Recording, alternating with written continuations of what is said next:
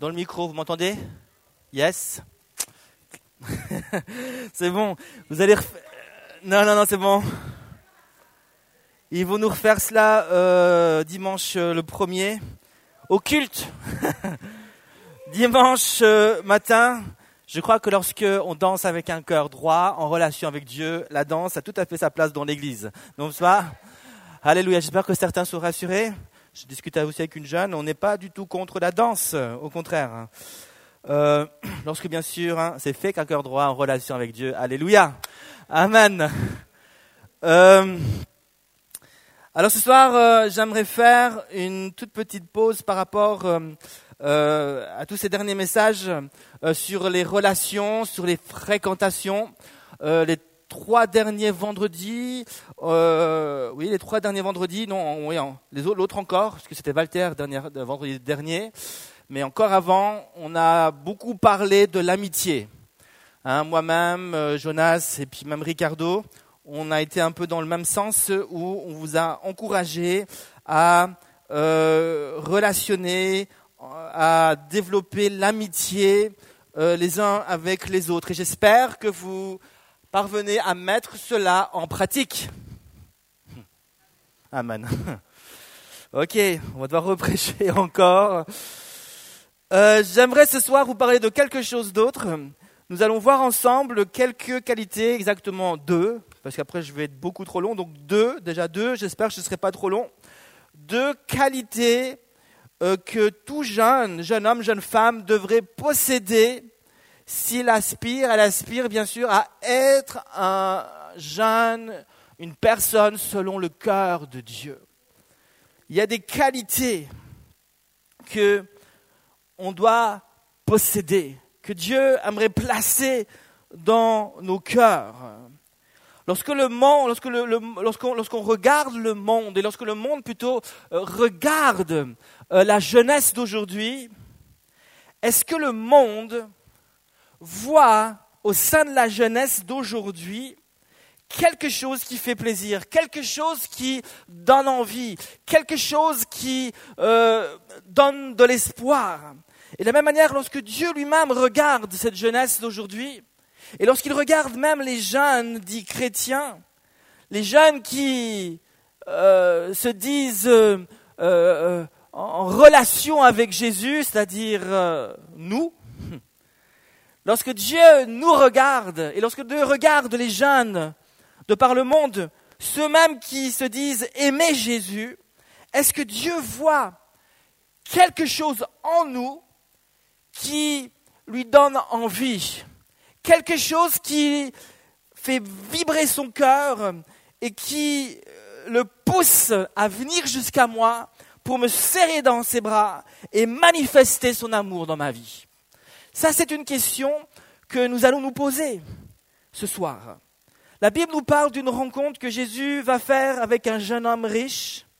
Ce jeune homme a soif de quelque chose de plus dans sa vie. Il ressent qu'il lui manque quelque chose. Et sa question est « Comment dois-je faire pour hériter de la vie éternelle ?» Alors il va entreprendre cette recherche, il va rechercher le Maître Jésus. Et voilà qu'il le voit enfin. Il va courir jusqu'à lui, nous dit la Bible. Il va se jeter à ses pieds. Et là, il va lui poser enfin la question qu'il a probablement posée à plusieurs personnes. Je l'imagine en train de discuter avec des grands rabbins et qui lui pose la question « Comment on fait pour hériter la vie éternelle ?» Puis j'imagine tous ces rabbins qui font des beaux discours, mais dans leur message, dans leur discours, il a quelque chose qui manque. Alors il a cette soif qui est toujours là et qui grandit dans son cœur. Alors il entend parler de Jésus, qui prêche avec autorité, qui confond même la sagesse des euh, docteurs de la loi. Et voilà qu'il arrive près de Jésus, il lui pose cette question, et Jésus va tout simplement lui dire, euh, il va citer plusieurs commandements, il va lui dire, ben, honore ton père et ta mère. Il va lui dire, euh, si tu veux hériter la vie, la, de la vie éternelle, ne vole pas. Ne commets pas d'adultère, d'adultère, sois fidèle avec ta femme, ne la trompe pas, reste avec elle. Il va lui dire, euh, euh, je l'ai dit, ne vole pas, ne tue pas. Il va citer plusieurs commandements de la loi de Moïse. Et lorsque le jeune homme va entendre cette réponse de Jésus, il va regarder Jésus, lui dire « Mais maître, j'ai observé toutes ces choses depuis ma jeunesse, depuis ma, mon plus jeune âge. Ben, j'entends ces choses-là et aujourd'hui j'applique ces choses-là. » Alors Jésus va être surpris. Et la Bible dit que, alors que Jésus entend cette parole, cette réponse de ce jeune homme riche, Jésus va se tourner vers lui. Il va faire quelque chose qui m'a toujours impressionné. Jésus va poser son regard sur lui. Jésus va le regarder. Et Jésus va voir quelque chose qui va lui donner envie de se manifester en lui, de lui donner exactement ce qu'il lui a demandé. La Bible dit, dans Marc chapitre dix, verset vingt et un, « Jésus, l'ayant regardé, l'aima. » Jésus l'ayant regardé, l'aima. Et la question que nous devons nous poser ce soir est, lorsque Jésus pose son regard sur moi, lorsque Jésus me regarde et lorsque Jésus m'observe, est-ce que Jésus voit en moi quelque chose qui le pousse à m'aimer ? Quelque chose qui le pousse à venir jusqu'à moi et me prendre dans ses bras et lui dire « Oh, que toi que je t'aime !» Ne fais pas comme ça. Mais à venir jusqu'à nous et à manifester son amour. La Bible dit, dans Jean trois seize, vous connaissez ce verset, que Dieu a tant aimé le monde, qu'il a donné son Fils unique afin que quiconque croit en lui ne périsse pas, mais, mais la vie éternelle. C'est bien. Vous connaissez ce verset, hein ? Dieu a tant aimé le monde qu'il a envoyé Jésus pour qu'on ne périsse pas, mais qu'on ait la vie éternelle. Donc, d'après ce verset, Jésus nous aime et il nous a aimés le premier. Et c'est pour ça même que Jésus est venu. C'est pour ça que Jésus était sur la terre. Hein. Parce qu'il nous aimait, avant même qu'on puisse l'aimer, il nous aimait déjà. Donc ça veut dire que, avant même que Jésus rencontre le jeune homme riche, Jésus l'aimait déjà. Il était là pour cela. Aimer les hommes jusqu'à mourir à la croix. Il aimait le jeune homme. Mais ce qui est intéressant avec ce passage que j'ai un peu raconté dans l'évangile de Marc au chapitre dix, est que dans cette rencontre que Jésus fait avec ce jeune homme, Jésus va voir quelque chose qui va l'amener à manifester, à vouloir manifester son amour. Et c'est là que ça devient intéressant. Parce que Jésus nous aime, mais Jésus veut aussi manifester son amour. Jésus nous aime, mais Jésus veut révéler son amour. Jésus nous aime pas seulement en parole, mais en actes. Acte. Il veut nous toucher en action. Il veut toucher nos cœurs au plus profond. Et Jésus est prêt à se révéler à lui, à se manifester à lui, à bouleverser sa vie, à lui donner exactement ce qu'il recherchait. Jésus était prêt à se manifester parce qu'il a vu dans ce jeune homme quelque chose de qualité. Il a vu de la qualité. Il a vu quelque chose qui l'attirait. Jésus a aussi vu des choses qui ne plaisaient pas parce que juste après, il dira, il te manque encore quelque chose. Il a vu que ce jeune homme avait encore des convoitises, que ce jeune homme était encore attaché aux richesses de ce monde. Mais Jésus, euh, c'est pas ça qui va l'attirer. Il va voir, euh, au milieu de, de, de, de, de tout ce qui est sombre, il va voir quelque chose qui va briller. Et le regard de Jésus va être attiré par cela. Par cette chose de qualité, cette chose qui, qui va l'attirer. Et ce soir, je propose que, je propose de vous, de, de, de, je propose que, que, que Jésus va poser son regard ce soir sur nous. Et va chercher à voir en nous quelque chose de qualité. Alors, est-ce qu'il y a de la qualité? Est-ce que ta relation avec Dieu est une relation de qualité? Est-ce qu'il y a en toi des choses qui, qui brille à ce point que Jésus est attiré. C'est ça, la question qu'on va se poser. Alors, qu'est-ce que la qualité ? Comment pouvons-nous définir ce qu'est la qualité ? La qualité est définie comme étant l'ensemble des caractéristiques d'une chose qui fait de cette chose ce qu'elle est ou ce qu'elle devrait être. C'est l'ensemble des caractéristiques d'une chose qui fait d'une chose ce qu'on attend qu'elle soit. Si par exemple on me donne un diamant et qu'on me dit que c'est un diamant, ça a l'apparence d'un diamant. Si ce diamant, qui a l'apparence d'un diamant, ne possède pas les caractéristiques du diamant, ce diamant peut avoir l'apparence du diamant, mais ne pas être un vrai diamant. Donc, on reconnaît une chose pour ce qu'elle est lorsqu'on considère sa qualité. Un diamant est un diamant s'il possède les caractéristiques du diamant. Et pour ça, le gars doit regarder avec son petit truc et voir si c'est bien un diamant. Maintenant, la Bible dit, dans Jean chapitre un, verset douze, qu'il a fait de chacun d'entre nous qui avons mis notre foi en lui des enfants de Dieu. Il est dit, mais à tous ceux qui l'ont reçu, à ceux qui croient en son nom, Allah, la parole, Jésus, le nom de Jésus, a donné le pouvoir de devenir enfant de Dieu. Et ce n'est pas de la volonté de l'homme, mais c'est de la volonté de Dieu, nous dit le verset qui suit. Maintenant donc, un enfant de Dieu n'est plus un enfant du monde. Pourquoi un enfant de Dieu n'est plus un enfant du monde ? Parce que l'enfant de Dieu possède des caractéristiques que l'enfant du monde ne possède pas. Et ces caractéristiques font de lui un enfant de Dieu. Et l'enfant du monde ne peut pas être un enfant de Dieu, parce que l'enfant du monde, du monde n'a pas cette qualité que l'enfant de Dieu possède de par ses caractéristiques. Est-ce que tu comprends ce que je dis ?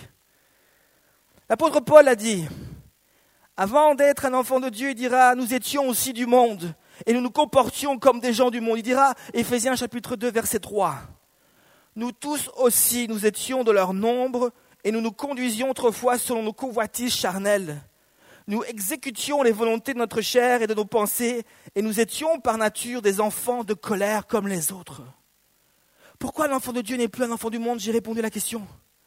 Parce que tu devrais posséder des caractéristiques qui vont te donner de la qualité. Et Dieu recherche en toi cette qualité, cette chose qui va te différencier des autres. Ces caractéristiques sont très importantes parce qu'elles vont déterminer si oui ou non tu es, tu seras un enfant de Dieu de qualité. Ce qui signifie aussi qu'il est possible d'être un enfant de Dieu, mais manquer de cette qualité. Il est possible d'être un enfant de Dieu, d'avoir expérimenté Dieu, de croire en Dieu, et pourtant négliger ces différentes caractéristiques qui sont appelées à grandir dans nos vies, ce qui fait que nous sommes un enfant de Dieu, mais quel piètre enfant de Dieu nous sommes. Nous sommes un enfant de Dieu, mais notre vie spirituelle n'est pas une vie de qualité. Dieu cherche en nous de la qualité, de la qualité. Lisons ensemble dans l'évangile de Matthieu, au chapitre vingt-deux, une parabole que Jésus a dite au partir du verset neuf. Je lis jusqu'au verset treize. « Allez donc dans les carrefours et appelez aux noces tous ceux que vous trouverez. » Ses serviteurs allèrent dans les chemins, rassemblèrent tous ceux qu'ils trouvèrent, méchants et bons, de la, et la salle des noces fut pleine de convives. Le roi entra pour voir ceux qui étaient à table. Et il aperçut là un homme qui n'avait pas revêtu un habit de noces. Il lui dit, « Mon ami, comment es-tu entré ici sans avoir un habit de noces ?» Cet homme eut la bouche fermée. Alors le roi dit au serviteur, liez-lui les pieds et les mains et jetez-le dans les ténèbres du dehors, où il y aura des pleurs et des grincements de dents. Qu'est-ce qui a trahi cet homme ?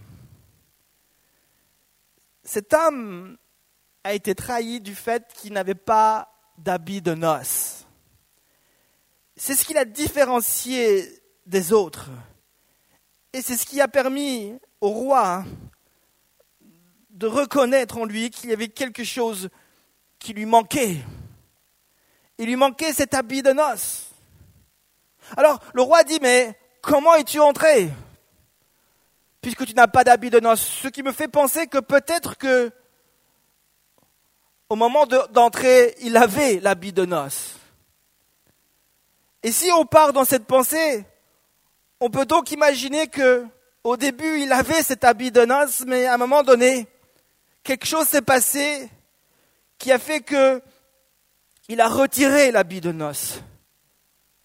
Qu'est-ce que représente cet habit de noces ? Ça représente notre communion avec Jésus. La présence de Jésus qui nous, qui nous revêt. Cette présence de Jésus, cette présence du Saint-Esprit, cette communion euh, du Saint-Esprit, cette communion avec Jésus, le Saint-Esprit qui nous prépare à rencontrer Jésus pour l'éternité. Cet habit de noces, c'était là et elle permettait de reconnaître ceux qui étaient appelés à, à rencontrer le roi, il y a, il y a, il y a manger à la table du roi. Et, et cet habit de noces représente cette communion que nous pouvons vivre à chaque jour avec Jésus. Et ça, c'est une des qualités que Jésus recherche en nous. Qu'est-ce que tu fais de ta communion avec Jésus ? Est-ce qu'au début, ta communion, elle allait très bien et que peut-être que maintenant, tu l'as peut-être un peu enlevée ? Tu es toujours avec les autres, tu parles comme un chrétien, tu te comportes comme un chrétien, tu fais Alléluia, tu connais les, les, les, les, les, les, les différentes façons d'adorer Dieu, position cinquante-quatre, position trois, tu les connais par cœur.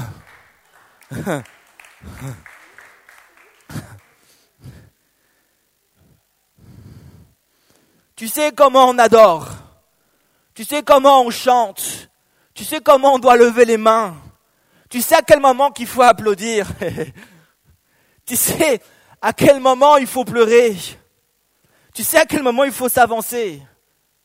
Ça ne veut pas dire qu'il ne faut pas s'avancer ce soir, hein. Il n'y aura plus personne qui va venir, mais... Tu sais comment te comporter, tu es toujours là. Mais quand le roi vient, il va voir. Il va poser son regard sur nous et il va voir si la communion est toujours là. Il va chercher de la qualité. Dieu recherche de la qualité. Il recherche en nous cette communion qui va l'attirer. Pose-toi la question. Comment est ta communion avec Jésus ? Si tu n'as pas de communion avec Jésus, mon, mon, mon frère, ma sœur, il est temps de te réconcilier avec Dieu. Il est, il est temps de revêtir cet habit. Dans la Bible, il y a un jeune homme en particulier qui faisait extrêmement plaisir à Dieu. Est-ce que vous avez une idée de son nom ? Il s'agit de David. David qui a tué le géant Goliath. David qui a remporté des grandes guerres pour Dieu. David qui est devenu le roi d'Israël. David est le seul jeune homme qui est appelé dans la Bible un homme selon le cœur de Dieu. C'est le seul qui est appelé un homme selon le cœur de Dieu. C'est l'apôtre Paul qui va le dire dans Actes chapitre treize, verset vingt-deux. Je lis à partir du verset vingt et un. Puis ils demandèrent un roi. Donc, Paul est en train de prêcher, puis alors qu'il prêche, il dit « Puis ils demandèrent un roi, et Dieu leur donna pendant quarante ans Saül, fils de Kis, de la tribu de Benjamin. Après l'avoir écarté, il leur suscita pour roi David, auquel il a rendu ce témoignage. « J'ai trouvé David, fils d'Isaïe, homme selon mon cœur, qui accomplira toutes mes volontés. » David était un homme selon le cœur de Dieu, parce que David avait des qualités en particulier.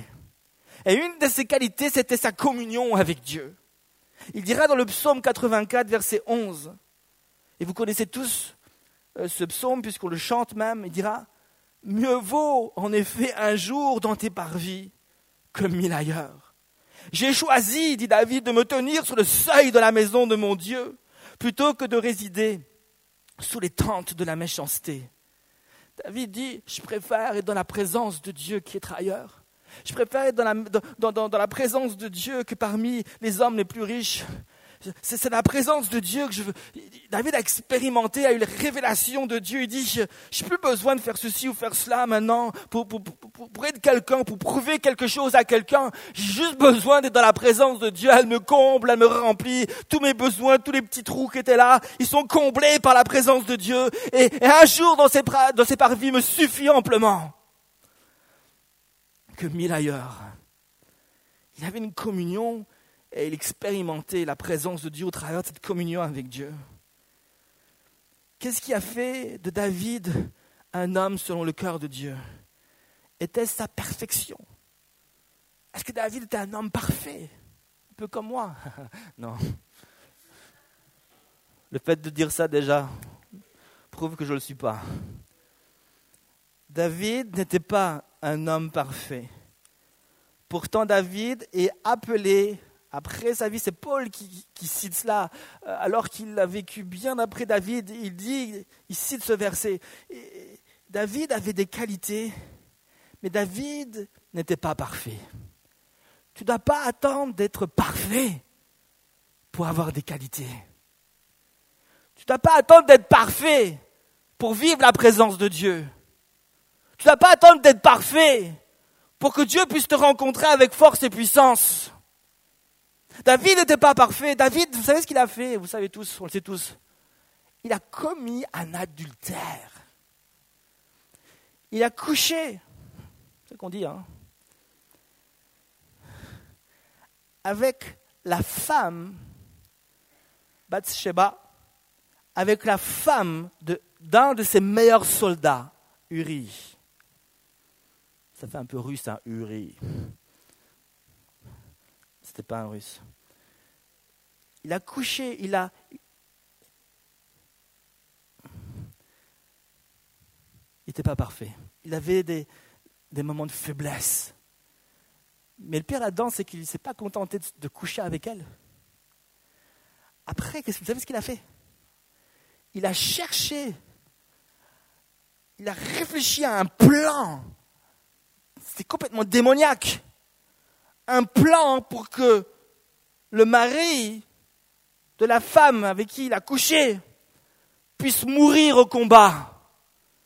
Il a tout fait pour que cet homme puisse être en première ligne, là où, à coup sûr, tu reçois les flèches et tu meurs. À coup sûr, ben, tu, tu te fais marcher par les chevaux. Il l'a mis en première ligne, il voulait qu'il meure. Comme ça, c'est réglé. David! Un homme selon le cœur de Dieu. Pourquoi, malgré toutes ces choses qu'il a faites, David est quand même, est tout de même appelé un homme selon le cœur de Dieu? Parce qu'il avait, dans tout ce qui était noir, quelque chose qui brillait.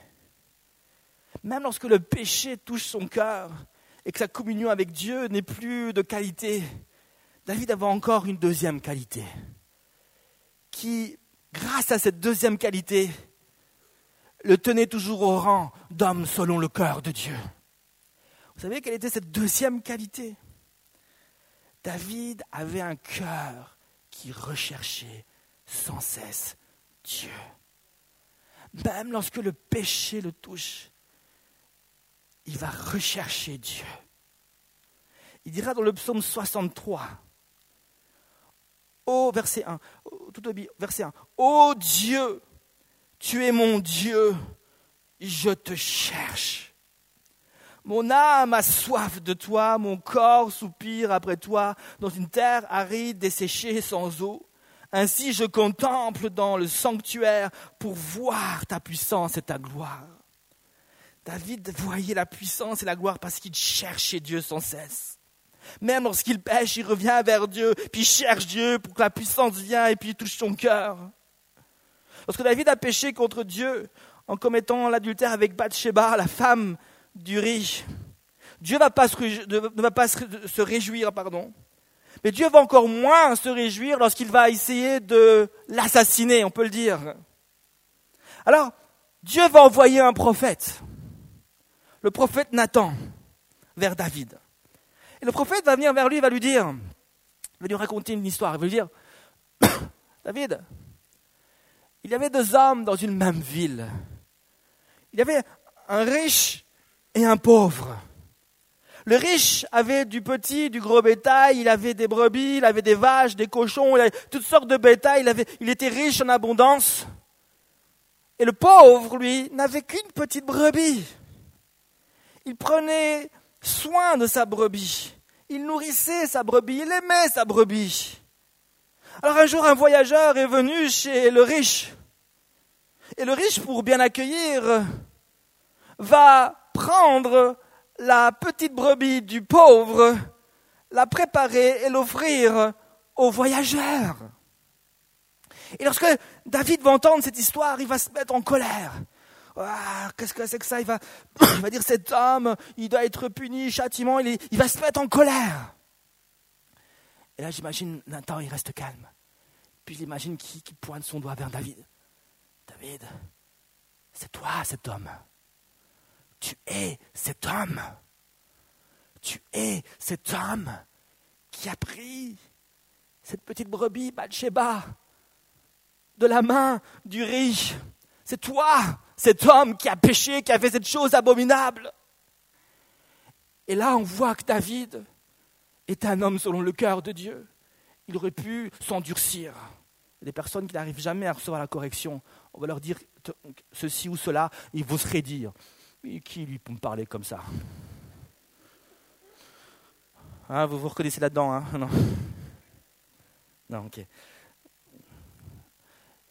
Non, mais moi, je, au début, je me reconnaissais. Je, je, des fois, j'étais un peu comme ça. Il est qui ce gars pour me parler comme ça? Il, il est qui cette fille? Une fille me parle à moi, un gars. Euh, c'est la réalité, hein? C'est qui ce gars? Ça fait, ça fait juste deux mois qu'elle groupe de jeunes et puis elle ose me parler comme ça. C'est qui cette personne? Je suis là depuis dix ans. Je sais comment on fait, je sais comment on loue, on adore et toi tu vas me dire quelque chose. Allez, va, va, va à la maison, va lire ta Bible. Hein? Des, des fois on est comme ça. Hein? David avait le cœur selon Dieu, un cœur selon Dieu. Et au lieu de se braquer, regardez de haut le prophète Nathan, allez, va-t'en, va dans ta caverne, va prier Dieu. David va s'humilier. Il va chercher Dieu alors qu'il est péché. Il va reconnaître, il va accepter cette parole, il va, il va s'humilier et il va chercher Dieu. Et de là va naître un des plus beaux psaumes de la Bible, le psaume cinquante et un. Le psaume cinquante et un, et voici ce que David va écrire, je ne lirai pas tout, je lis juste les premiers versets.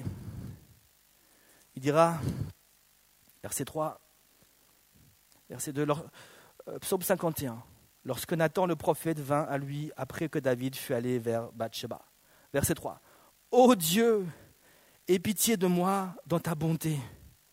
Selon ta grande miséricorde, efface mes transgressions. Lave-moi complètement de mon iniquité. » Et purifie-moi de mon péché, car je reconnais mes transgressions et mon péché constamment devant moi. Peut-être que sans cesse, il, entraîne, il se revoit en, dans le lit de, avec Bathsheba, en train de tromper, euh, en train de faire le coup en douce euh, à Urie. Pe- peut-être, peut-être qu'il se revoit en train de donner l'ordre aux soldats de mettre euh, Urie en première ligne. Et il dit, je reconnais mes transgressions et mon péché constamment devant moi. J'arrive pas à retirer ça de ma tête, c'est, c'est, c'est trop lourd, la culpabilité est là. Ça pèse sur moi. Il dit, j'ai péché contre toi seul. J'ai fait ce qui est mal à tes yeux, en sorte que tu seras juste dans ta sentence, sans reproche dans ton jugement. Voici, je suis né dans l'iniquité, ma mère m'a conçu dans le péché. Mais tu veux que la vérité soit au fond du cœur. Fais donc pénétrer la sagesse au-dedans de moi. Purifie-moi avec l'hysope et je serai pur. Lave-moi et je serai plus blanc que la neige. Annonce-moi l'allégresse et la joie. et les eaux que tu as brisées se réjouiront.